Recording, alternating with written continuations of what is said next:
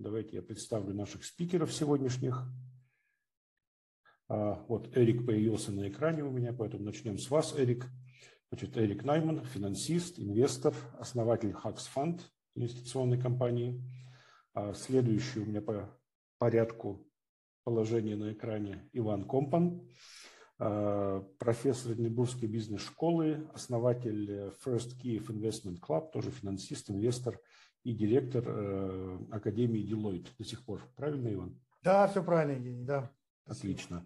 Вот. Ну и у нас сегодня тоже Илья Кислицкий. Илья, я вас пока не вижу. Добрый день, уважаемые. Да, Илья, добрый день.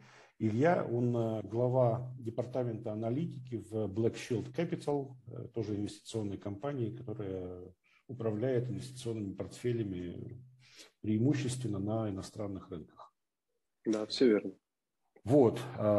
Я предлагаю начать. Смотрю, уже довольно много у нас появилось слушателей. И, наверное, найдем по порядку. Пойдем по порядку, прошу прощения. Эрик, первый вопрос будет к вам для разогрева. Да? И вопросы для разогрева, как вы знаете, я всегда основываю на ваших постах в социальных сетях. Вот выяснилось, что у Ильи Фейсбука нет, к нему будут отдельные вопросы в этой связи. Вот, Эрик, вы регулярно публикуете вот эти вот новости, там... Э, как там у вас называется первая моя любимая рубрика «Падение». Хроника пикирующей. Хроника, Хроника пикирующей России. Да, да, совершенно верно. Вот, прочитал ваш последний пост, на ваш взгляд, сейчас три главные новости из финансового мира, которые были бы актуальны для наших слушателей. Ну, я видел вопрос номер один, это что касается Украины, как так? двадцать пять процентов учетная ставка от Национального банка, такой нежданчик. И народ был слегка в шоке, потому что если ты ведешь бизнес, то ты понимаешь, что кредитный ресурс будет дорогим. И дешевых денег не будет. Вообще в Украине проблема будет два вида ресурсов. Это деньги и люди. Вот. И с этим Украине теперь придется какое-то время пожить, пока не вернутся люди и пока нас не начнут одаривать какой-то помощью. Но тактическое решение Национального банка вполне адекватно. Оно предполагает, во-первых, стабилизацию валютного рынка. И мы видим, что валютный рынок стабилизируется. И при этом это же плюс и для нефти рынка, там, нефтепродуктов. Понятно, что есть дефицит, бензина в первую очередь, но при нестабильной гривне это было бы гораздо хуже.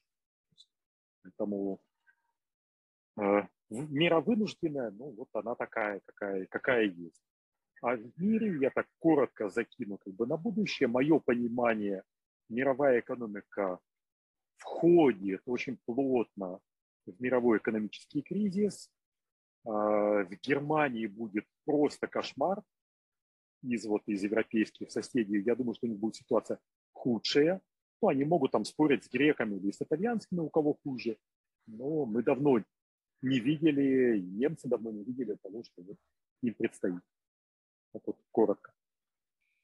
Понятно, спасибо. Спасибо, Эрик. Иван, вопрос теперь к вам. Я вот тоже посмотрел ваши публикации в Фейсбуке. Вот тридцать первого мая вы написали пост про личные финансы украинцев. Вот многие говорят, что существует на постсоветском пространстве такое проклятие, что каждое поколение полностью теряет свои активы в силу разных событий. Это и войны, и революции, мы все об этом знаем. Вот на ваш взгляд, можно ли из этого проклятия как-то вырваться? Ну, к сожалению, не просто на то развивающиеся рынки и развивающиеся рынки, что там все время что-то происходит, и... И это определяет там более высокие риски инвестирования. На развитых рынках там есть пословица о том, что богатство держится три поколения. Да, ну, у нас действительно это одно, да и в течение одного поколения не просто многим это богатство удержать, потому что, я не знаю, тридцать лет это сколько, два поколения или одно поколение? Одно, наверное. Наверное, одно, да. Да, ну вот тридцать лет, смотрите, сколько испытаний пришлось нам уже пережить. Был там прекрасный девяносто седьмой год, кто помнит, для украинского рынка, ценных бумаг, все было классно, все заработали. девяносто восьмой дефолт в России, многие, очень много потеряли. Потом вот это было, как я его называю, безвременье эпохи Украина без кучмы, когда непонятно, куда страна идет, как страна идет, тоже грустно. Потом вот этот период расцвета, когда, казалось бы, все уже наладилось в середине нулевых, и иностранные банки пришли, иностранные компании, и нам казалось, что вот наконец-то уж заживем, и потом грянул кризис две тысячи восьмого года, и опять потери, потом революция, теперь война, поэтому, к сожалению, это богатство удержать, удержать очень, очень сложно, но, наверное, Наверное, возможно. И опять же, западные рынки капитала дают возможности людям для того, чтобы, ну и в том числе и разбогатеть можно, да, и удерживать, наверное, на развитых рынках капитала свое богатство лучше, чем в каких-то очень рискованных активах. То есть, ставший богатым один раз, наверное, не стоит опять все ставить на кон и становиться богатым дважды, трижды. Ну, хотя, может быть, я говорю, я говорю со, с точки зрения уже определенного возраста и жизненного опыта. Если стал богатым в тридцать, то, наверное, можно все ставить на кон опять и становиться очень богатым. Но вот то, что вы сказали, действительно, если на серьезной ноте, то да, в Украине удержать богатство крайне, крайне сложно, и передать его дальше следующим поколениям тоже очень, очень непросто. Иван, спасибо. Такой, конечно, не самый обнадеживающий ответ, но, как говорится, что маему, то маему, да? Илья, вопрос теперь к вам. Вы с нами? Да-да. А, вот смотрите, на самом деле упомянули предыдущие, ну, скажем так, два других спикера эти факторы. Я вам хочу предметно задать вопрос. Вот на самом деле, читая Bloomberg, наверное, такие из США приходят бравурные новости. триста семьдесят четыре тысячи рабочих мест добавлены в прошлом месяце. Тра-та-та, тра-та-та. Доллар укрепляется, практически сравнялся с евро. Все вроде бы в Америке красота, да, и шикардос, извиняюсь за простоту речи. Но в то же время звучат голоса, которые предрекают очень скорую рецессию, которая неизбежна и начнется буквально вот уже там в конце этого, в начале следующего года. Что скажете по этому поводу? Вы знаете, это достаточно часто задаваемый вопрос, и на это есть определенные причины, почему инвесторы задаются таким вопросом, так как все привыкли э, к тому, что США это такой safe haven, в пределах которого действительно сохранить капитал и приумножить на долгие поколения гораздо проще, чем это делать в развивающихся странах. И в таком контексте, конечно, один из важных вопросов, которыми задаются инвесторы, это вопрос, что будет с рынком капитала, с фондовым рынком, как, как эта динамика отразится на тех, кто являются уже держателями акций. В этом контексте хочется сказать то, что, э, с одной стороны, сильный рынок труда – это хороший сигнал для того, чтобы э, иметь оптимизм при должном стечении обстоятельств, я думаю, мы сегодня еще об этом не раз проговорим, для того, чтобы в том контексте, в котором сейчас двигается Федеральная резервная система и, собственно, темпы замедления или роста экономики США, это проекция того, что будет с рынком капитала в дальнейшем. Поэтому в этом контексте сильный рынок труда – это, безусловно, очень важный параметр, однако он достаточно хрупкий. Вот эта категория хрупкости рынка, а неустойчивости, ее следует принимать во внимание, так как, допустим, несколько э, месяцев кряду показатели о слабеющем рынке труда будут достаточно сильным сигнал, сигналом для Федеральной резервной системы о том, чтобы наращивать, ну, как бы прекратить наращивание процентной ставки. И в контексте растущей инфляции это такой краеугольный камень, где находится оптимальная процентная ставка на рынке США, при которой экономика может обеспечивать максимальный выпуск. Ну и как следствие это уже обуславливает дальнейшую динамику фондового рынка. Поэтому за, за этой информацией однозначно стоит следить. Какое мое мнение? Ну, пока эти цифры есть, это обнадеживающий фактор. Однако за ним следуют вероятные месяцы, когда такого оптимизма может не наблюдаться. Поэтому вот то, как оно есть, к сожалению или к счастью. Спасибо, Илья. Идем по кругу. Эрик, новый вопрос к вам. Как вы думаете, российско-украинская война, как она повлияла на глобальные финансовые рынки? Мы знаем про продовольствие, но мы сейчас этого касаться не будем, потому что ну, это немножко другая тема, да? Мы не про commodities, мы про финансы. Как влияет ли это на индексы и если да, то как? Ну, это высокая инфляция. Высокая инфляция вынуждает ФРС США ускоренными темпами повышать учетную ставку. И если раньше рецессия ожидалась в двадцать третьем году, где-то ближе к концу двадцать третьего года, то вот как раз война ускорила приход рецессии примерно на год а, из-за более жесткой монетарной политики ФРС США.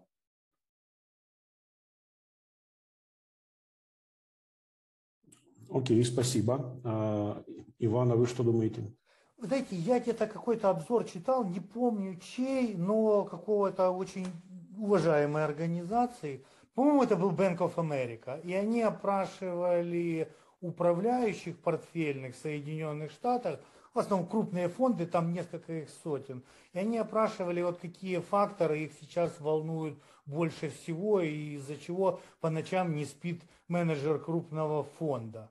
И российско-украинская война, она была на четвертом месте. То есть это, конечно, значимый, значимый фактор, и нельзя сказать, что да нет, это так, где-то там кто-то там воюет, и никого это не касается. Конечно, это всех касается, весь мир касается. Я согласен с Эриком, что война стала катализатором для тех многих экономических процессов, которые ожидались и которые, может быть, события наступили бы позже. Война их приблизила, но вот четвертое место, а на первом... Э- Ну, традиционные финансовые, макроэкономические вопросы. Будет ли рецессия, поднимет ли ФРС ставку и сможет ли ФРС победить инфляцию. Вот те три вещи, которые волнуют больше всего управляющего э, деньгами. Четвертое место – война и пятое место – пандемия. Да? Нам как-то... Мы уже с войной забыли, что это такое, уже никто маски не носит. Как-то я вот смотрел открытый чемпионат Франции по теннису, там тоже все сидят без масок. Как-то все это уже прошло, но в то же время вот на пятом месте, и это буквально двухнедельной или там десятидневной давности данные. Так что вот так. Да, спасибо, Иван. На самом деле, действительно, война, безусловно, для нас особенно затмила тему пандемии. Но в то же время, если мы посмотрим на Китай, они закрыли Шанхай, представляете, да? Один из крупнейших мировых портов, двадцать шесть миллионов населения город, то есть пол нашей страны, даже больше, присел на локдаун. Опять же, извините за простоту речи. Вот это для меня, честно говоря, если кто-то объяснит, зачем Коммунистическая партия Китая придумала вот эту историю с нулевой толерантностью к ковиду и что она дает... Наверное, какие-то есть э, бонусы, но с точки зрения экономики, то это, конечно, большой удар по китайской экономике. Действительно, все следили, что происходит в Шанхае, как там останавливается фабрика Tesla, и как в других городах многомиллионных, какие события происходят. И это китайскую экономику, я думаю, притормозило. Но вот зачем КПК это делает? Честно говоря, у меня ответа нет. Если кто-то знает, я буду очень благодарен за объяснение. Эрик, Илья, что думаете? У меня, если честно, тоже нет. Это скорее, ну, на мой взгляд, скорее какая-то, знаете, гонка за мировым реноме, когда Китай все обновили в появлении этого, обвинили, прошу прощения, в появлении этого коронавируса. Вот, видимо, Си готовится на третий срок, пытается как-то там заручиться внешнеполитической поддержкой. Но это гипотеза, это как пытаться понять, что в голове у Путина. До сих у, пор всех, ди... у всех диктаторов какие-то свои есть заморочки, извините за простоту речи, использую ваш оборот. Тут скорее нужно обсуждать не что и почему, как, как у него это происходит в голове. Первое, что нужно понимать. если вот сейчас все думают, будет большой кризис в Китае или уже все, это экономическое дно, и впереди только экономический подъем. И это два разных совершенно состояния, потому что если в Китае начинается, ну или углубляется э, волна кризиса, то значит сырье подешевеет, и на самом деле всем остальным полегчает. Ну, то есть тяжелее будет России, но зато нам полегчает, полегчает Европе, США. Возможно, они даже избегут кризиса, если будет кризис в Китае. Но если в Китае возобновится экономический подъем, и они опять начнут расти, то, то нам будет, наоборот, больнее. То сейчас происходит вот эта точка бифуркации, и нет ответа. Но ответ очень важен. Поэтому очень важно следить за тем, что происходит в Китае. Действительно ли Си Цзиньпин сможет пойти на третий срок, потому что ходят слухи, что Ли Кэцян э, все-таки будет э, следующим лидером Китая, а тогда это очень интересный формат. Это будет очень интересно, поэтому э, ну, пока недостаточно информации.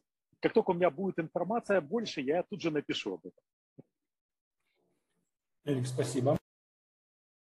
Вы знаете, коллеги, мне особо к этому трудно что-то добавить. В моем понимании единственная настоящая причина, она скорее более политическая, чем экономическая. По крайней мере, трудно найти баланс за и против, который говорил бы с экономической точки зрения за то, чтобы закрывать порты, экономику крупных городов и регионов, и при этом находить какие-то здравые экономические объяснения, кроме, ну, можно как бы натянуть факты и выдать желаемое за действительное, но пока складывается такое ощущение, что такие причины скорее политического характера, чем экономического. Ну, это безусловно, не могу не согласиться. Хорошо, Илья, тогда следующий вопрос к вам. Да. Говоря про, ну, скажем так, относительно безопасные инвестиции на международных рынках. Что вы думаете про криптовалюты? Ну, это, это точно, это, точно это, не, дол, не должно идти. Избита, избитая тема, я понимаю, да? Да, в, но, в одном предложении менее, она... безопасные инвестиции и криптовалюты. Знаете, мне понравился такой тезис о том, что криптовалюты должны заслужить называться валюты, то есть быть универсальным обменным средством в глобальном смысле, и при этом не иметь таких флуктуаций и волатильности, потому что трудно представить будущее своих внуков, которые по текущим ценам с волатильностью криптовалют можно там передавать следующим поколениям. Наверное, это все-таки актив, который находится посередине между валютой и товаром, то есть его можно рассмотреть как товар, как технологию, но должно, должно пройти время и какие-то регуляторные этапы, после которых криптовалюты можно расценивать как полноценный актив и приписывать слово «валюта» и «безопасный» в одном предложении. В этом плане недавние события, как показалось, стейблкоины не такие уж и стейбл на самом деле, даже если за ними стоит достаточно крупное обеспечение. Это пошатнуло в какой-то мере доверие инвесторов. И мне кажется, если у этой технологии, у самой блок, технологии блокчейн будущее, ну, как бы с точки зрения технологии наверняка да. Являются ли криптовалюты валютами? Ну, точно нет. Можно ли рассмотреть как альтернативный инвестиционный класс? Я бы сказал, высокорисковый инвестиционный класс. То есть как там банды с буквой «С» в рейтинге или вот типа такого. То есть это достаточно волатильная, сложная история. Я знаю много удачных способов инвестирования среди знакомых, инвесторов, коллег в ай си о, в эн эф ти, в разные-разные новые венчурные истории. Но пока это то, как оно есть. К сожалению, оно должно пройти какие-то этапы принятия, урегулирование, и в конечном итоге эволюция, финансовая эволюция сделает свое дело.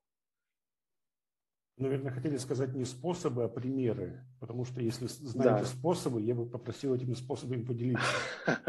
Наверняка, да, я имел именно в виду именно это, да. На самом деле есть же успешные как бы кейсы инвестирования в эти все истории, создания собственных криптовалют на блокчейне, это не так сложно на самом деле. Ну вот ситуация такова. Илья, спасибо. Эрик, Иван, вопрос к вам. Мы с вами последний раз очно встречались в клубном доме эс и о Club в прошлой жизни, в прошлом году, еще до Было войны. Такое. Да. И тогда я задал вопрос, который на самом деле очень такой нашел эмоциональный отклик. Я тогда спросил, насколько токсичны украинские деньги на Западе. Вы тогда с сожалением оба ответили, что деньги более токсичны, чем даже российские, как, как ни жаль, да? Но вот изменилось ли что-то за три месяца войны? Потому что, с одной стороны, Украина получает беспрецедентную помощь Запада. Даже вот я сейчас, ну, меня война застала в Лиссабоне, я сейчас в Португалии нахожусь физически. Весь город в украинских флагах, на главной набережной реет флаг такого же размера, как у нас возле родины матери. Ну, то есть вот на набережной Лиссабона ощущаешь себя, как будто ты где-то в Одессе. То есть уровень поддержки, лекарства в аптеках продают без рецептов, если ты говоришь «I'm from Ukraine» и так далее. Да? Изменило ли это каким-то образом отношение банков и инвестиционных компаний к украинскому капиталу? Достаточно резкое изменение. В Европе, если у тебя на счету лежит более ста тысяч евро активов, это могут быть облигации, кэш, любые активы, то банк не принимает входящие платежи. Исходящие может делать, входящие нет. Это очень сильно обрезает возможности на обладателей российских паспортов. Исключение для тех, у кого вэ эн жэ. Если у тебя вэ эн жэ, то ты можешь делать. Но если ты в, в санкционных списках, то у тебя вообще кошмар. То есть вот там дочь Пескова недавно, там, как так, я, я, ж, я ж дочь, я ж не папа. Почему вы меня внесли, а, а нет? Ну, потому что вы как одно целое считаетесь. И ваш капитал, источник капитала, ж откуда ты, дочка, заработала? Ну, явно ж не на, не на паперти э, под Сорбонной стояла, а явно ж на папины деньги живешь. Поэтому Эрик, токсичные Эрик, деньги. Эрик, Первый вот, вот, тут, вот тут дочку Пескова совсем не жалко. Да-да-да, конечно. Как и самого Пескова. Да-да-да. Поэтому есть первый уровень токсичности, это санкционный список. Второй уровень токсичности – это русский паспорт. Ну, а дальше, дальше пока, я надеюсь, Украина и дальше будет побеждать. Это понятно, но немножко уточню свой вопрос. Касался скорее украинских денег. Потому что до этого ответ был таков, что зачастую европейскими финансовыми организациями украинские деньги, украинский капитал, воспринимается даже, к сожалению, более токсично, чем российский. Вот с этой точки зрения, как вы думаете, что-то изменилось или это по-прежнему так? Мягче, на мой взгляд, не стало. То есть источник происхождения капитала в любом случае спросят. Знаете, Евгений, я тоже добавлю. Я, у меня нет никакой такой статистики, да я не знаю, у кого она вообще есть, которая бы подтверждала там, мягче ли стали требования или жестче стали требования, но я думаю, что мягче они не станут, и все вот эти правила комплаенса и все проверки никто не, не менял, менять не будет. И если не поменяли вот эти три первые месяца войны, когда э, Запад был очень благожелательно, ну и по-прежнему благожелательно настроен по отношению и к украинским беженцам, и к Украине, и все, то ну, дальше волна эта сильнее становиться не будет, и нежных чувств к Украине больше не станет. Дай Бог, чтобы они остались вот на этом уровне, как сейчас, так как вот вы говорите, в Лиссабоне большой украинский флаг, хорошее, хорошее отношение, дай Бог. Вот. Но на банковские операции, я думаю, это никак не, не повлияет. Вот. Ну, наверное, можно будет в каких-то единичных случаях что-то объяснять и какие-то транзакции осуществлять, мотивируя это все войной. Просто вот, ну, я знаю несколько случаев, когда люди, объясняя там какое-то перемещение средств э, этими ситуацией во время революции достоинства в две тысячи четырнадцатом году, им удалось, удалось сделать некоторые транзакции, которые не удалось бы сделать в другое время. Ну, наверное, сейчас что-то такое будет возможно. Ну, так, чтобы массово все сказали, да, давайте украинские деньги в любом количестве, берем с радостью, будем делать все, что угодно. Нет, такого точно не будет. Спасибо, Иван. Продолжая эту тему, если говорить про перспективы инвестирования, понятно, что, согласно вашим ответам, Эрик и Иван, украинские деньги Запад, ну, скажем так, не готов щедро принять, если они вообще есть у кого-то, да? Илья, мы с вами созванивались, вы говорили о том, что вы в большей степени эксперт по зарубежным рынкам, чем по украинскому рынку, да? Но все-таки, если рассматривать украинские инвестиционные инструменты, что вы думаете об этом? Вы знаете, есть достаточно циничное выражение, но в данном контексте, мне кажется, оно подойдет, и в нем есть какая-то нота патриотичности в том, что нужно покупать, когда льется кровь. То есть есть в какой-то момент обесценивание активов эмоциональное. Это касается и глобальных рынков, когда выходят новости, и в момент войны, когда мы видели просадку по облигациям, в принципе, до очень-очень низких уровней. И в тот момент, когда происходит эмоциональная переоценка активов, это создает инвестиционные возможности. Безусловно, война здесь сейчас, вот если есть тоже как бы такое выражение о том, что если хочешь узнать, сколько стоит актив, попробуй его продать, да? И вот в этот момент, если речь идет о каких-то в скупке каких-то украинских активов, которые под влиянием каких-то эмоциональных, вот, эмоционального восприятия глобальными рынками, национальными инвесторами, произошел резкий сброс цен, это говорит о том, что создаются инвестиционные возможности с таким элементом патриотизма. Если рассмотреть, допустим, украинские варианты ВВП, к примеру, которые привязаны к росту ВВП, в текущих условиях это актив, который будет платить купон при росте украинского ВВП. У него есть там сложная формула калькуляции, но по сути это такой инструмент. Он был одним из самых чувствительных к просадке, вот когда случилось вторжение на территорию Украины. И если рассматривать какой-то долгосрочный горизонт, при котором у Украины все складывается на фронте хорошо, происходит влияние восстановления, можно представить, что после просадки темпы роста ВВП будут достаточно высокими. Это значит, что по той формуле, по которой эти самые варанты ВВП, по которым рассчитывается купонная доходность, означает, что при высоких темпах роста ВВП и купон будет большим. Это же касается и собственно, украинских облигаций, которые сейчас в достаточно просаженном состоянии. Я понимаю, что многие покупают там и Монобанки, и многие другие банки предлагали военные облигации покупать. Я не возьмусь судить, насколько это прям оптимальное инвестиционное предложение, с учетом того, что Нацбанк заговорил о возможности отправки обменного курса в свободное плавание. Естественно, инфляционное давление происходит.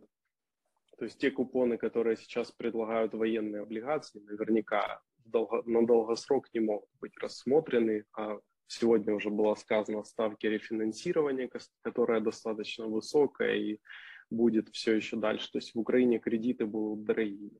Но это значит только одно. Новые выпуски долга будут с большими купонами, с большой доходностью, просто потому что кредитный рейтинг Украины там был понижен, и стоимость новых займов будет высокая. Поэтому вот с точки зрения инвестиций, если рассмотреть национальный рынок, то, мне кажется, новые выпуски облигаций после момента, когда э, ну, произойдет такое... Э, скажем, цепь на ошейнике отпустится у обменного курса, в какой-то момент это будет интересным инвестиционным решением. Евгений, можно я добавлю? Конечно. Я вот, Илья хорошо сказал, что это э, инвестирование с элементами патриотизма. Я бы сказал, что украинский внутренний рынок – это патриотизм с элементами инвестирования. Небольшими причем. Да, спасибо. Ну, с, с этим нельзя не согласиться. К сожалению, да, это то, как оно есть. Просто некоторые инвесторы ограничены возможностями инвестирования. Это касается, то есть какая-то доля активов должна быть, ну, именно в украинских инструментах. И в этом случае приходится выбирать из того, из чего есть. Да, да, все, все вы правильно, Илья, вы абсолютно, я с вами полностью согласен. И да, те, у кого осталась гривня в Украине, вывести ее за границу, ну, кроме как нелегальными способами, по-моему, возможностей э, чистых и белых нет, поэтому, чем она просто будет на расчетных счетах, ну, в этом случае все-таки там облигации, не знаю, может, депозиты, если ставка повысится, это все-таки лучший вариант. Но с точки зрения инвестирования я никогда не был сторонником, особенно для розничного украинского инвестора, вот сторонником инвестирования в украинские ценные бумаги, в том числе э, о вэ гэ зэ.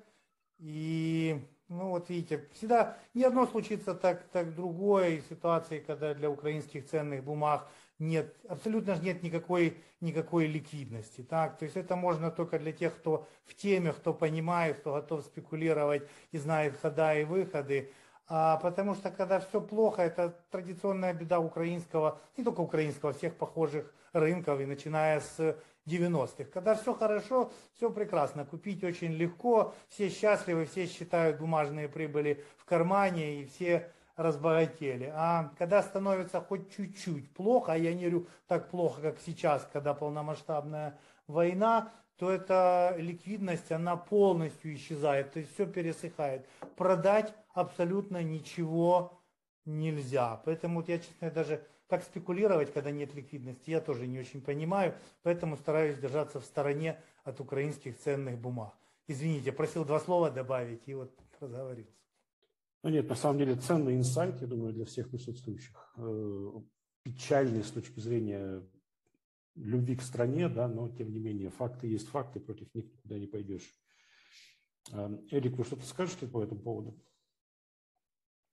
Я думаю, что людей сейчас больше волнует, наверное, вот, что сейчас делать в Украине. То ли начинать инвестировать, потому что все дешево, но с другой стороны, а что дешево? А дешево никто ничего не продает. И то есть сейчас реально прошло всего лишь три с небольшим месяца. Мы только отошли от первого шока, только пришло осознание и определенная доля смирения. И вот сейчас мне начинают задавать вопросы, уже у меня вот будет стратегическая сессия небольшая для одного украинского банка, я ее для них сделаю бесплатно, потому что я много лет с ними работаю. И там ключевой вопрос будет, там, для одних это мотивировать, для обычных людей это, по сути, мотивировать на новые свершения, чтобы народ не разбежался. А для топ-менеджмента ключевой вопрос, что сейчас делать? То ли сжимать расходы и минимизировать вот все, что можно минимизировать, потому что вот, а если война будет длиться год или два? Не три месяца, а еще год, еще два года. Через этот год-два, я скажу, у нас и инвестиционный климат, и потребительская активность, инвестиционная активность. У нас все настолько сильно поменяется. Те, у кого останется доступ к ресурсам, но они будут чувствовать себя более-менее. А все остальные будут вот так вот, просто ну, на подсосе, реально. Это совершенно новая реальность, которой оказалась целая страна. Абсолютно новая реальность. Этого не было ни в девяностых, ни в две тысячи пятом. Не в две тысячи пятнадцатом, но не было. И моя рекомендация – готовиться к худшему. На всякий случай пронесет, я буду счастлив. А если нет? Ну, вот Хорошо, спасибо, но, Эрик, в вашем понимании готовиться к худшему – это что делать? Вот это снижать нас... расходы, ну, то, что я делаю в своем бизнесе. Я смотрю, первое, зарубежные источники доходов. То есть я понимаю, что сейчас украинцы, как источник доходов, возможно, вот в лучшем случае я буду зарабатывать столько, сколько я зарабатываю сейчас. Но те планы, которые у меня были по росту, ну, я не верю, что возобновится. Поэтому я, наоборот, готовлюсь к тому, что доходы от украинцев будут снижаться. А значит, мне нужно либо кого-то увольнять, менять, ну, снижать все операционные расходы. И это операционная эффективность. То есть это первая часть, что касается Украины. С другой стороны, зарабатывать экспорт, зарабатывать внешнюю выручку, новые продукты вводить для зарубежного рынка. Вот, вот две вещи, которые я делаю в своем бизнесе. Ну, это довольно очевидная, на самом деле, здравая вещь, если говорить... Но это быстро делать нужно. Быстро делать нужно, потому что многие где-то потеряли в темпе. Понятно, коллеги, вот такой вот вам инсайт насчет операционных расходов, которые снижать нужно быстро. И на самом деле, если бы я сейчас руководил по-прежнему Калсбергом в Украине, я бы делал ровно то же самое. Уверен, что текущий руководитель это делает. Если говорить про какие-то перспективные инвестиционные истории за границей, ну, допустим, есть какой-то капитал вне пределов Украины, да? Как бы вы обозначили вот потенциальные векторы и направления, во что вкладываться для того, чтобы компенсировать те убытки, которые большинство бизнесов несут и еще, к сожалению, возможно, понесут в Украине? Вопрос ко, вс... Вопрос ко всем. Я, я-то готов, потому что мы это делаем. Давайте я Начинайте, скажу, Эрик, начинай. Да, тогда я скажу. Первое, есть три ключевых класса активов. Долговые активы в виде облигаций, акции и бизнес, и недвижимость. Недвижимость. Это просто ужас. Я сейчас в Стамбуле лечусь. И там получаю, вот тут буду немножко еще смотреть на локальный рынок, это какой-то кошмар, когда я вижу, в центре Стамбула продается э, проект жилой, цены стартуют от девяти тысяч долларов за метр. Я понимаю, это, этого не может быть. Ну, то есть это просто кошмар. В Дубае сейчас тоже народ раскипает, как, как пирожки, и это, ну, это последняя стадия. Вот, ну, реально последняя стадия. Мое понимание, все это, это просто пузырь. То есть эн эф ти уже лопнули, там крипта идет вниз. Ну, то есть это вот, и скоро недвижимость пойдет вниз, поэтому недвижимость э, не спешите покупать. Не нужно бежать от инфляции и прятаться в недвижимость. По-моему, это последняя, последняя стадия этого парохода. И будьте очень, ну, просто вот так вот в стороне, просто подумайте десять раз. Второй класс активов, акции, бизнес. Здесь то тоже, все тоже не очень. И э, всегда рецессию, акции, бизнес еще будут приседать. Ну, то есть, мое понимание, это еще не конец. Еще там минус двадцать, минус тридцать процентов мы увидим. А, третий класс активов, облигации. Ну, есть надежные облигации, мы сейчас концентрируемся на гособлигациях. Там зарабатываем свои десять годовых примерно, там в среднем. А высокорисковые облигации мягенько искать возможности слить, убежать и так вот, ну, пораспродавать и поберечь кэш. Там не нужно бояться инфляции сейчас. Инфляция – это зеркало заднего вида. Нужно бояться того, что впереди. А впереди монетарное ужесточение, ликвидности меньше, будут схлопываться пирамиды, будет какое-то большое банкротство, будет кто-то лопнет. Deutsche Bank, Commerzbank или Tesla, хотя скорее Tesla, я верю, что у нее все будет хорошо. Ну, может быть, Twitter, может быть, Coinbase. Кто-то большой рухнет. Вот, вот, после э, того... э, Эрик, Эрик да. перебью, перебью, извините, ответьте на моих следующих два вопроса, потому что у меня вопрос был и про Tesla, и про Twitter. Ну, окей. Не, ну... Эту тему можно развить всегда. Не, не переживай. Не, не, не хочу пока туда, туда там, такие детали падать.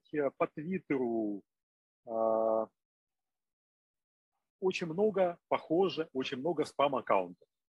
Поэтому это, возможно, пузырь дутый. Поэтому по Твиттеру у меня пока вот... Сейчас там началось, началось бадание Илона Маск против Твиттера.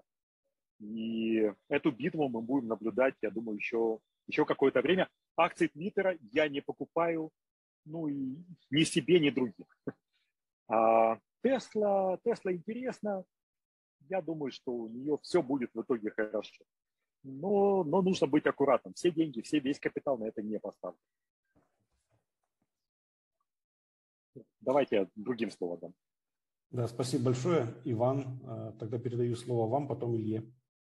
Вы знаете, да, я соглашусь с Эриком по поводу недвижимости, хотя я небольшой любитель недвижимости, инвестиций в недвижимость и, соответственно, не, не такой специалист в недвижимости, но те цифры, которые называет Эрик про Стамбул, я что-то вспомнил, как у нас все было в середине нулевых в Киеве, и каждый участок земли, он был последним под Киевом, и такой земли больше никто не делал, и квартиры были уникальные киевские, тоже там э, с четырьмя нулями ценники были, э, вот.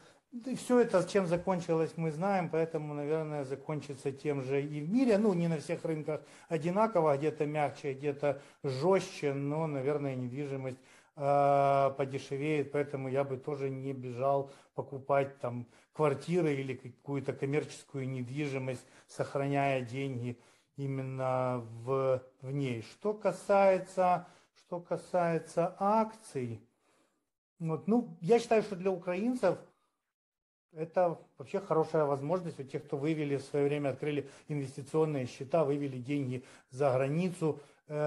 Замечательно. Если все это стало сейчас в Украине, то мы уже обсудили с вами вкратце, что с этим делать. Делать практически нечего. Так? Ну, покупать военные облигации и надеяться на лучшее. Так, все же те деньги, которые уже там, они в относительной безопасности и...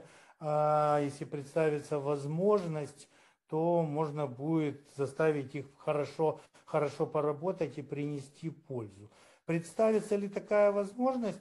Да, обязательно представится. Когда, не знаю, угадывать по времени — это совершенно бесполезное занятие. Я уже в прошлый раз говорил и в этот раз повторюсь, что единственная рекомендация, которую я готов давать публично, это покупайте и ти эф, привязанный к эс энд пи пятьсот, равными долями, равномерно, и будет вам счастье. Я думаю, это самая, самая правильная стратегия.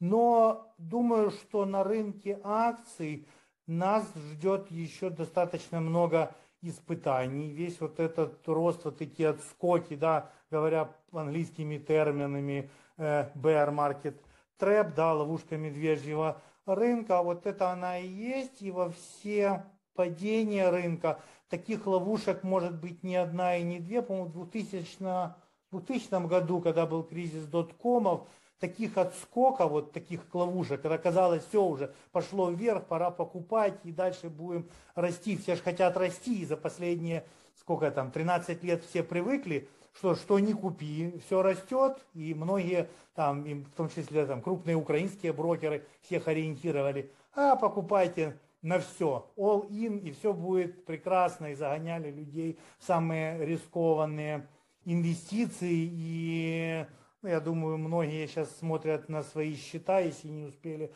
распродаться, и немного, немного грустят. Да, так вот, в двухтысячном году таких отскоков было шесть. В две тысячи восьмом, две тысячи восьмом, вот во время Великой рецессии, таких отскоков было пять. Вот мы сейчас переживаем первый. Сколько еще их впереди, не знаю.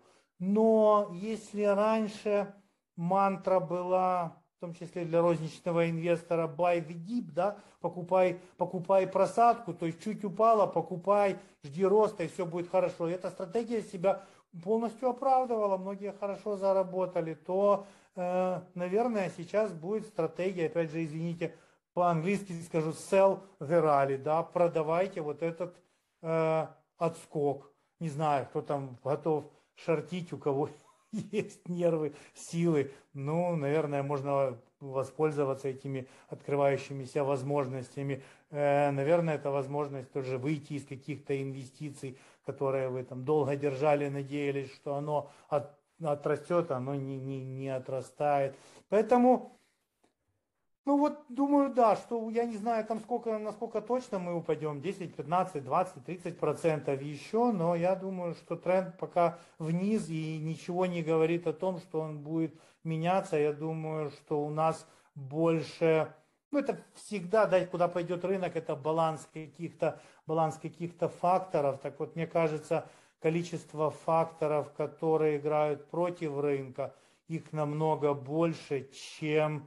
количество факторов, которые играют за. Ну вот, я не знаю, вот коллеги могут подправят, дополнят, что бы могло сейчас развернуть рынок. Ну, если бы ФРС вдруг сказал, да, все, мы точно там, вот вместо пятидесяти базисных пунктов в июне и в июле повысим по двадцать пять, а потом и вовсе перестанем понижать, повышать ставку. Ну, наверное, это бы толкнуло рынок вверх. Но с другой стороны, это не остановит инфляцию, со временем мы будем наблюдать квартальные результаты компании и ужасаться, как все плохо. И это еще опустит рынок вниз. Поэтому я, честно говоря, вот таких каких-то хороших вариантов долгосрочных сейчас не вижу. Поэтому настраиваюсь на то, что рынок идет вниз, но будут вот эти отскоки, которые будут давать краткосрочные э, возможности. Ну а уж когда рынок опустится до приемлемых уровней, оценки каких-то многих хороших компаний будут э, приемлемыми, а не такими, как они были последние несколько лет, вот тогда может э, наступить очень интересная возможность. Мы ее, правда, долго все ждем, эту возможность, это Эльдорадо инвестирования, но я надеюсь, все-таки будет шанс, потому что есть вот Илья несколько таких пословиц из рынка ценных бумаг приводил, удачных, я тоже одну приведу, о том, что можно заработать на растущем рынке, но по-настоящему богатым можно стать именно на падающем. Классная фраза, Иван, спасибо. Я тогда ваш комментарий. И, да, и я, я добавлю совсем, совсем немного, простите, может быть, немного шумно. А, на самом деле самое важное в условиях, когда э, происходят какие-то убытки рыночными факторами, не вызваны или не рыночными, самое главное не начинать отыгрываться здесь и сейчас и пытаться найти такой актив, который моментально даст э, вот этот отскок и компенсацию этого убытка. И причем, если это происходит по нерыночным факторам, компенсироваться хочется еще быстрее и найти такой актив волшебный, который это все вернет в то, как было, и станет лучше. Этого точно делать не нужно. Что, мне кажется, важно в такой ситуации? Ну, в первую очередь, холодный ум, и второе – банальный расчет. То есть это условия, при которых ты можешь принять здоровое решение. И из того, что у нас есть сейчас, здоровым решением что может казаться? Ну, наверное, активы, в которых риска меньше. То есть между high yield и investment grade бандами, наверное, investment grade смотрится лучше. Причем с небольшой дюрацией, чтобы на росте процентных ставок э, получить на выпусках больший купон. Второе, если рассматривать фондовый рынок, безусловно, макрофакторы, которые давят на рынок, они есть, существуют, растущая инфляция и все в этом духе.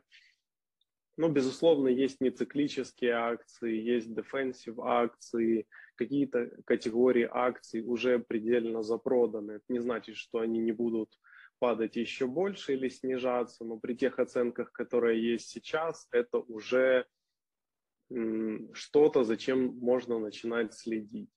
Ну и третье, наверное, то, что стоит сказать, надо дать времени сделать свою работу. То есть если ты инвестируешь в активы с низким риском, пусть это будут банды какие-то развитых стран или еще что-то, нужно в сложное время делать меньше суеты. Это важно, потому что действительно сегодня было сказано о недвижимости много. Это очень правильно, потому что средний инвестор даже в Украине, он в сложной ситуации, если у него есть кэш и, не дай бог, какие-то убытки, он быстро ищет варианты. И одно из первого, что приходит в голову, это недвижимость.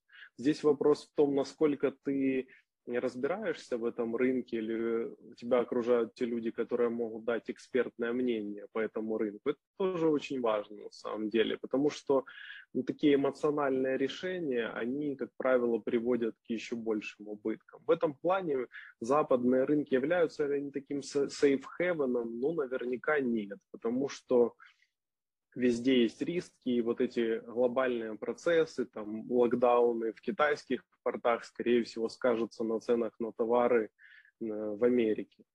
У этого всего будут, безусловно, последствия, но есть ли активы, в которые можно вкладываться? Безусловно, селективно. Либо пытаться погружаться в это, либо делегировать это кому-то, но при всем видовом многообразии инвестиционных инструментов всегда можно найти что-то, я не знаю, старое доброе золото, которое в условиях, когда люди не знают, что делать, они его покупают, и с таким легким акцентом на то, что это такая, такой инфляционный буфер.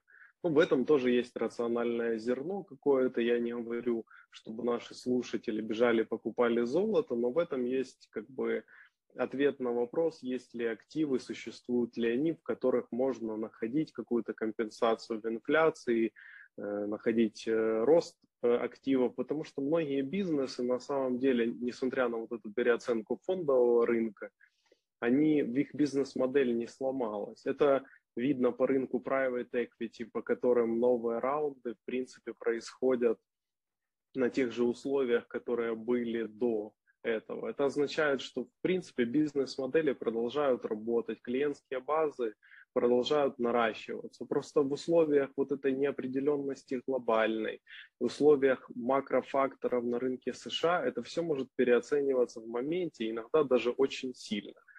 И вот эти рецессионные опасения, они тоже не безосновательны. Экономика двигается по циклу, и этот цикл такая гармоническая, биологическая, экономическая штука, которая будет работать и через сто, и через двести лет, потому что она происходит из человеческой природы. Поэтому, как сказать, есть ли активы? Да, они есть. Стоит ли их искать и находить? Однозначно.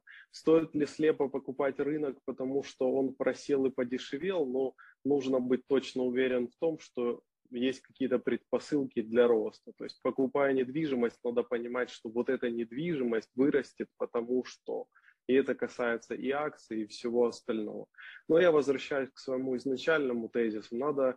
Выбрав активы, обосновав вот какое-то инвестиционное решение для себя, надо дать времени сделать свою работу. В сложный период ничего не делать – это тоже решение. Либо что-то сделать и не трогать. Это тоже очень важно. На самом деле не метаться и как бы разработать стратегию и следовать. Спасибо, Илья. Коллеги, я предлагаю начать кью энд эй-сессию. У нас есть три вопроса, которые присланы заранее. Значит, первый вопрос. Я понимаю, что это может быть не самая адекватная для него аудитория, но коль скоро он задан членом клуба, я должен его озвучить. Банкротство Мегабанка. Кто следующий? Ну вот, да, я сделал дисклеймер перед тем, как задать вопрос. Возможно, какие-то у вас есть инсайты. Нет, у меня, у меня, у меня тут точно... точно...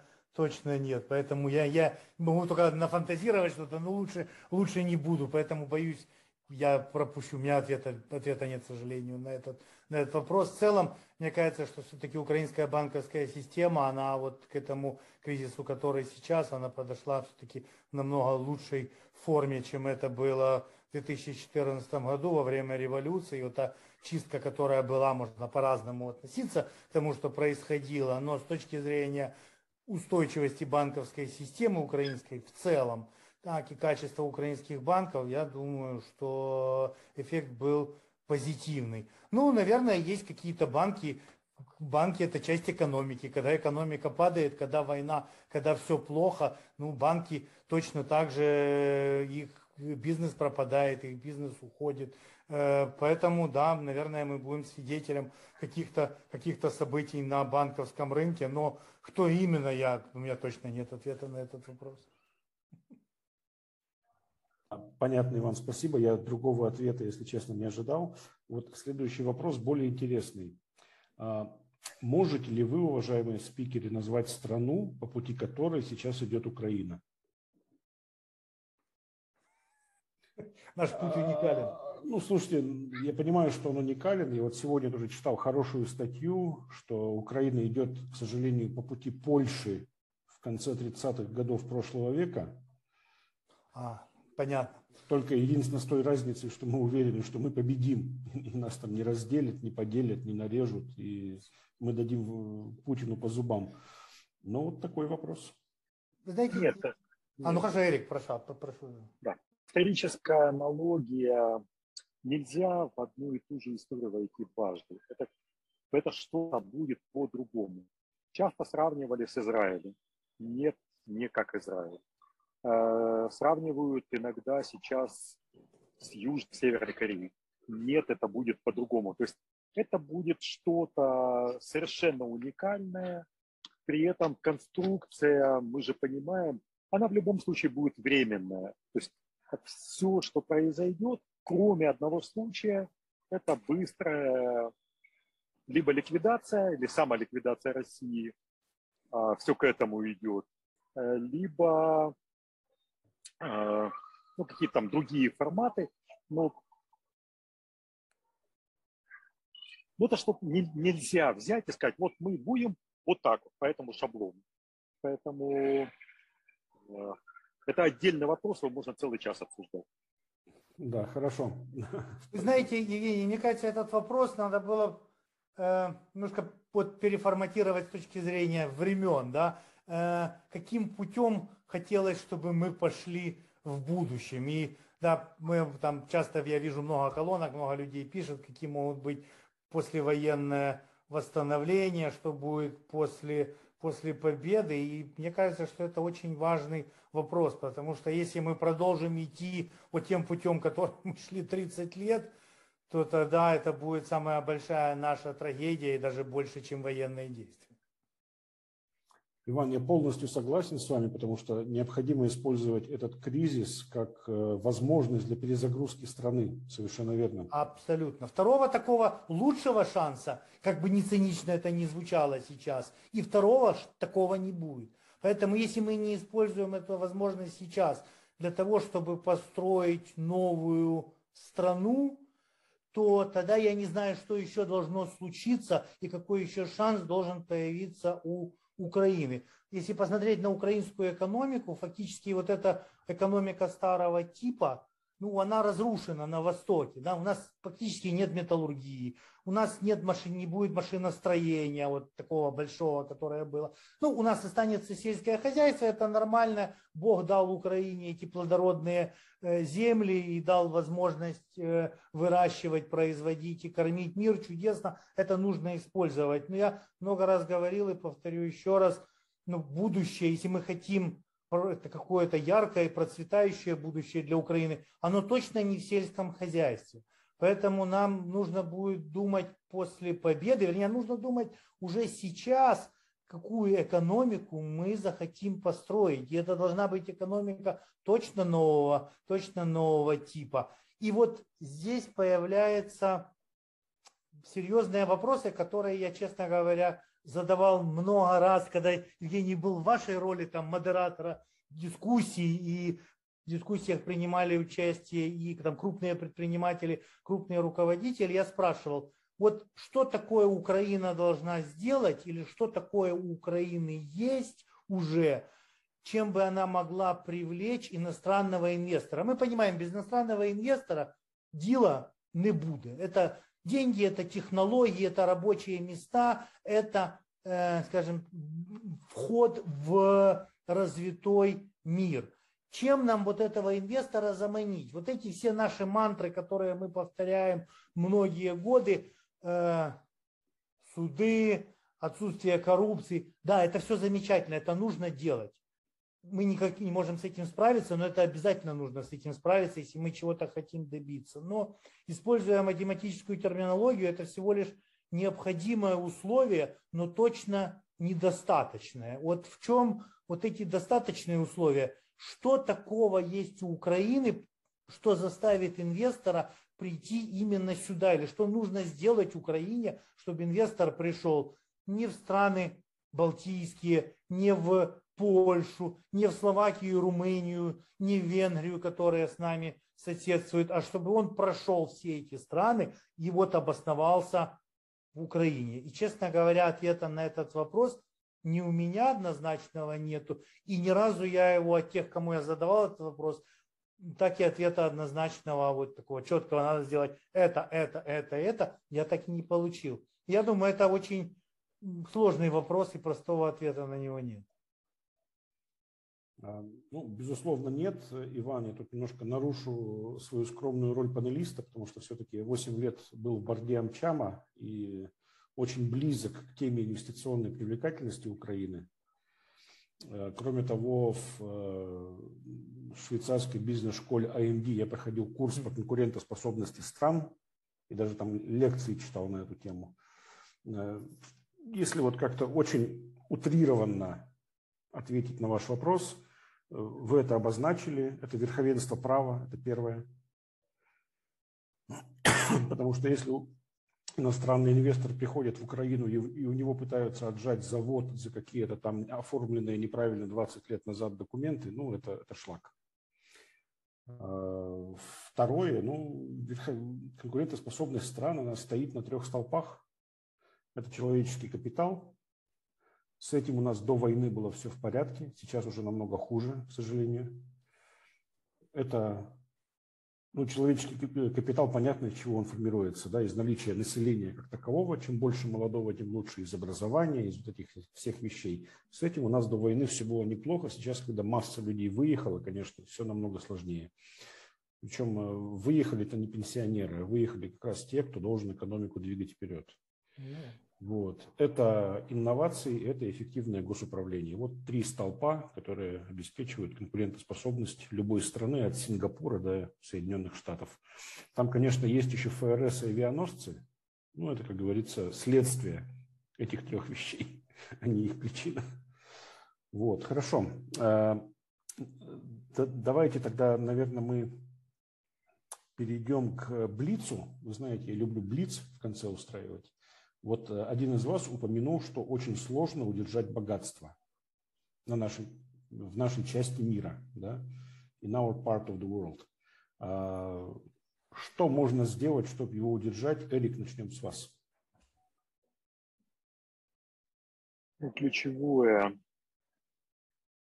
что такое богатство, это, это активы, ключевой актив, это личный бизнес. И другой вопрос, что это должен быть сегодня бизнес с операционной эффективностью. Это, это, это номер один. Это актив в надежной юрисдикции. К сожалению, Украина отчасти является такой. Являлась, а сейчас э, тоже есть с этим вопросы. Поэтому второе – это юрисдикция. Третье – это наличие ликвидности сегодня, я бы сказал, наверное, даже консервативно двадцать процентов, если, вернее, консервативно пятьдесят процентов, агрессивно двадцать процентов. Это вот та ликвидность, которая должна быть, потому что впереди будет много интересных возможностей и будет просто немножко обидно их пропустить. Эрик, спасибо. Илья, слово вам. Как удержать богатство украинцам? Вы знаете, наверное, самое правильное будет упомянуть отсутствие избыточной диверсификации, чем иногда решит наш национальный инвестор, пытается вкладывать в слишком большое количество активов, часть из которых он знает не очень хорошо. Второе – это точно выверенная стратегия в долгую, это важно, потому что иногда под влиянием каких-то сиюминутных инвестиционных возможностей, изымается какой-то капитал, который может быть критично важен в сложные периоды для основного бизнеса, для какой-то обеспечения операционной эффективности.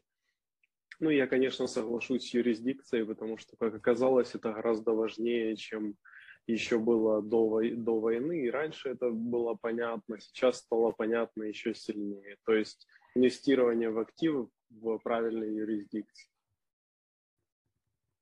Илья, спасибо, Иван. Потом будет еще пара вопросов, которые буквально вот только что пришли в чат. Знаете, я думаю, что если удержать как бы для себя в рамках одного поколения, то, ну, я не могу не согласиться с Эриком, и, на мой взгляд, два ключевых фактора – это снижение затрат и ликвидность, это то, что поможет удержаться э, на плаву. Если мы говорим о передаче какого-то состояния следующим поколениям, то ну, я не очень верю вот эти все семейные бизнесы и передачи от отца к сыну. Ну, иногда это работает, в большинстве случаев, наверное, э, не очень, поэтому хороший элемент передачи богатства будут все же э, международные рынки, рынки капитала, и это позволит следующему поколению там, найти возможность применить это богатство по своему вкусу и прожить свою жизнь, а не стать заложником папиного или маминого бизнеса. Вот, поэтому рынки, рынки капитала, ну, а в рамках одного поколения, сказал, ликвидность и сокращение затрат.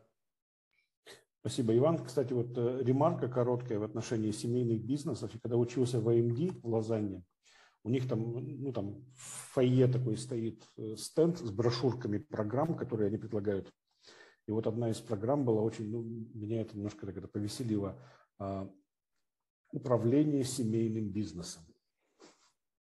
То есть они готовы даже этому учить, сами не будучи семейным бизнесом. Вы знаете, есть, есть, есть нюансы с семейным бизнесом, есть много и представителей в Украине как раз семейного бизнеса. Вот тот же Владислав Бурда, там он много делает вот, с точки зрения развития этой концепции, как управлять, и как совет директоров правильно должен работать. Ну, это, это интересно, но опять же, вот то, что... Любой этот семейный бизнес, это богатство не держится больше трех поколений и наталкивает меня на мысль, что не надо выбиваться из сил и стараться сделать все ради того, чтобы передать свой бизнес детям. Пусть сами работают. Спасибо, хорошо сказано. Я, кстати, сторонник этой точки зрения тоже. Вопрос. Отличие надвигающегося кризиса от предыдущих состоит в том, что в мире напечатана куча денег, то есть создан огромный избыток ликвидности. И сейчас довольно много инвесторов э, сидят в кэше. Ну вот, ну, потенциальных даже инвесторов. Ну, вот я сижу в кэше. Э, лично, например. Да? Э, чем это грозит, как это повлияет на ситуацию и как грядущая рецессия будет от этого зависеть? Ответы по желанию. Вы знаете, наверное, не вы один в кэше, Евгений. Я уже смотрел статистику американскую. Там у, на балансах вот американских домохозяйств два триллиона долларов, и большая часть из них это те, которые напечатаны были во время пандемии, да, много, много денег. Как будет и чем будет э, отличаться вот этот кризис от э, предыдущих? Да кто его знает? Вот мы с Эриком переживаем уже не первый, не первый кризис, два, два больших было, двухтысячный год и две тысячи восьмой. Да еще помельче были такие украиноспецифичные. Вот.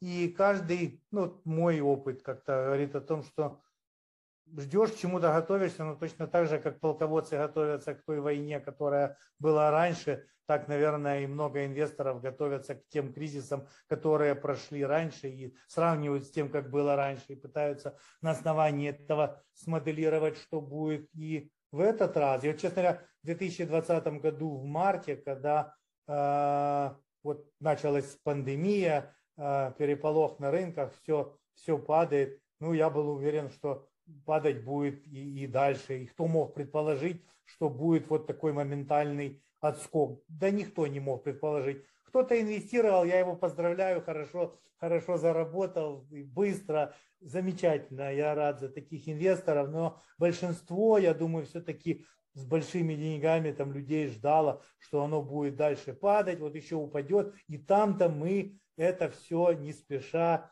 и купим. Но вышло все не так, как мы ожидали. Поэтому, если бы мы точно знали, в чем будет отличие в этот раз, то, наверное, очень просто было бы смоделировать поведение рынков и на этом э, заработать. И не одни мы были бы такие умные, и все бы этим, все бы этим занимались. Поэтому э, я уверен, что вот, ну, я останусь уверен тому, что я сказал в начале, что тренд, тренд вниз, да, я считаю, рынки будут, будут падать. Но в какой форме, в какой манере, до каких пределов, не знаю. Какие сюрпризы нас ждут на этом пути, тоже сказать очень, очень трудно. И вот отсюда вот эта моя э, вечная рекомендация. Покупайте в равных частях эс энд пи пятьсот, и это наилучшая стратегия. Потому что, пытаясь угадать, где дно, где вершина, невозможно. И великие не угадывают с огромными ресурсами.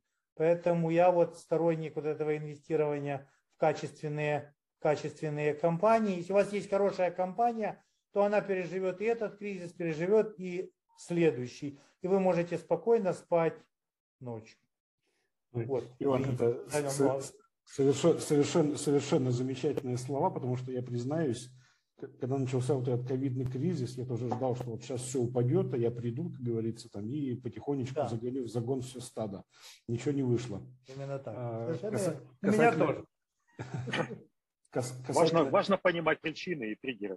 Да. То есть самое большое заблуждение, что люди берут какую-то историю, смотрят график, там, смотрят еще какие-то цифры, и на этой базе пытаются принимать решения. Ребята, все гораздо как бы, и проще, и сложнее. То есть, есть ключевые причины, которые все это двигают.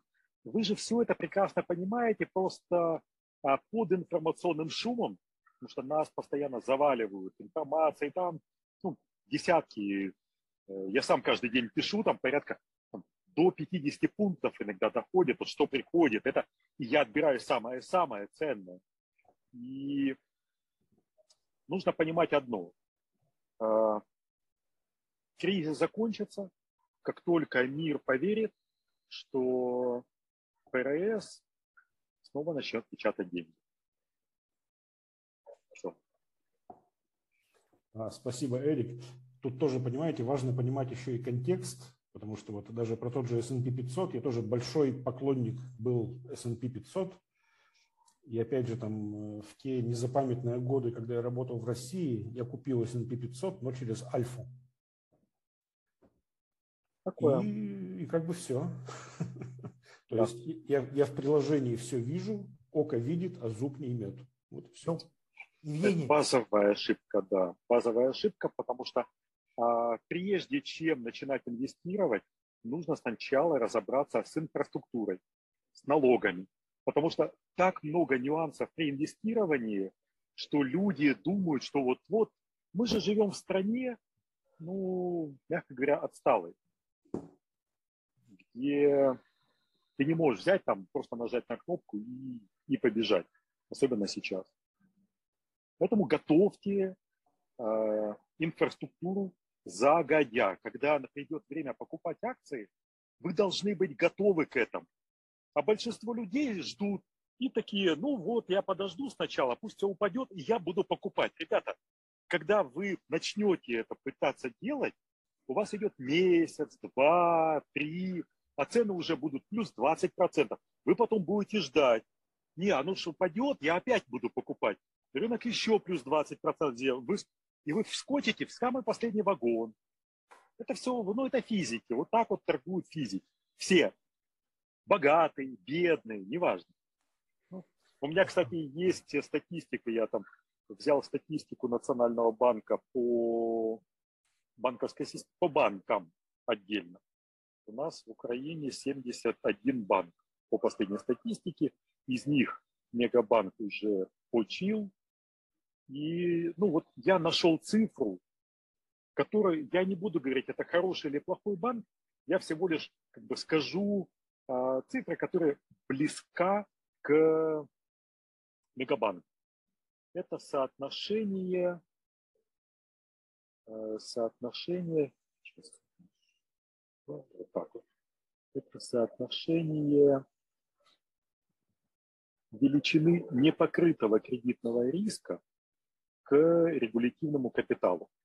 Ну, регулятивный капитал — это как бы, вот, можно сказать, кэш, потому что там по-другому сейчас нельзя наполнить капитал банковский, непокрытый кредитный риск, не знаю, по какой-то методологии.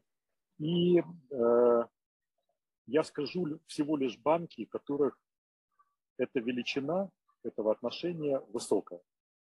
Первый — Проминвестбанк. Ну, понятно, там уже зашли наши люди, это...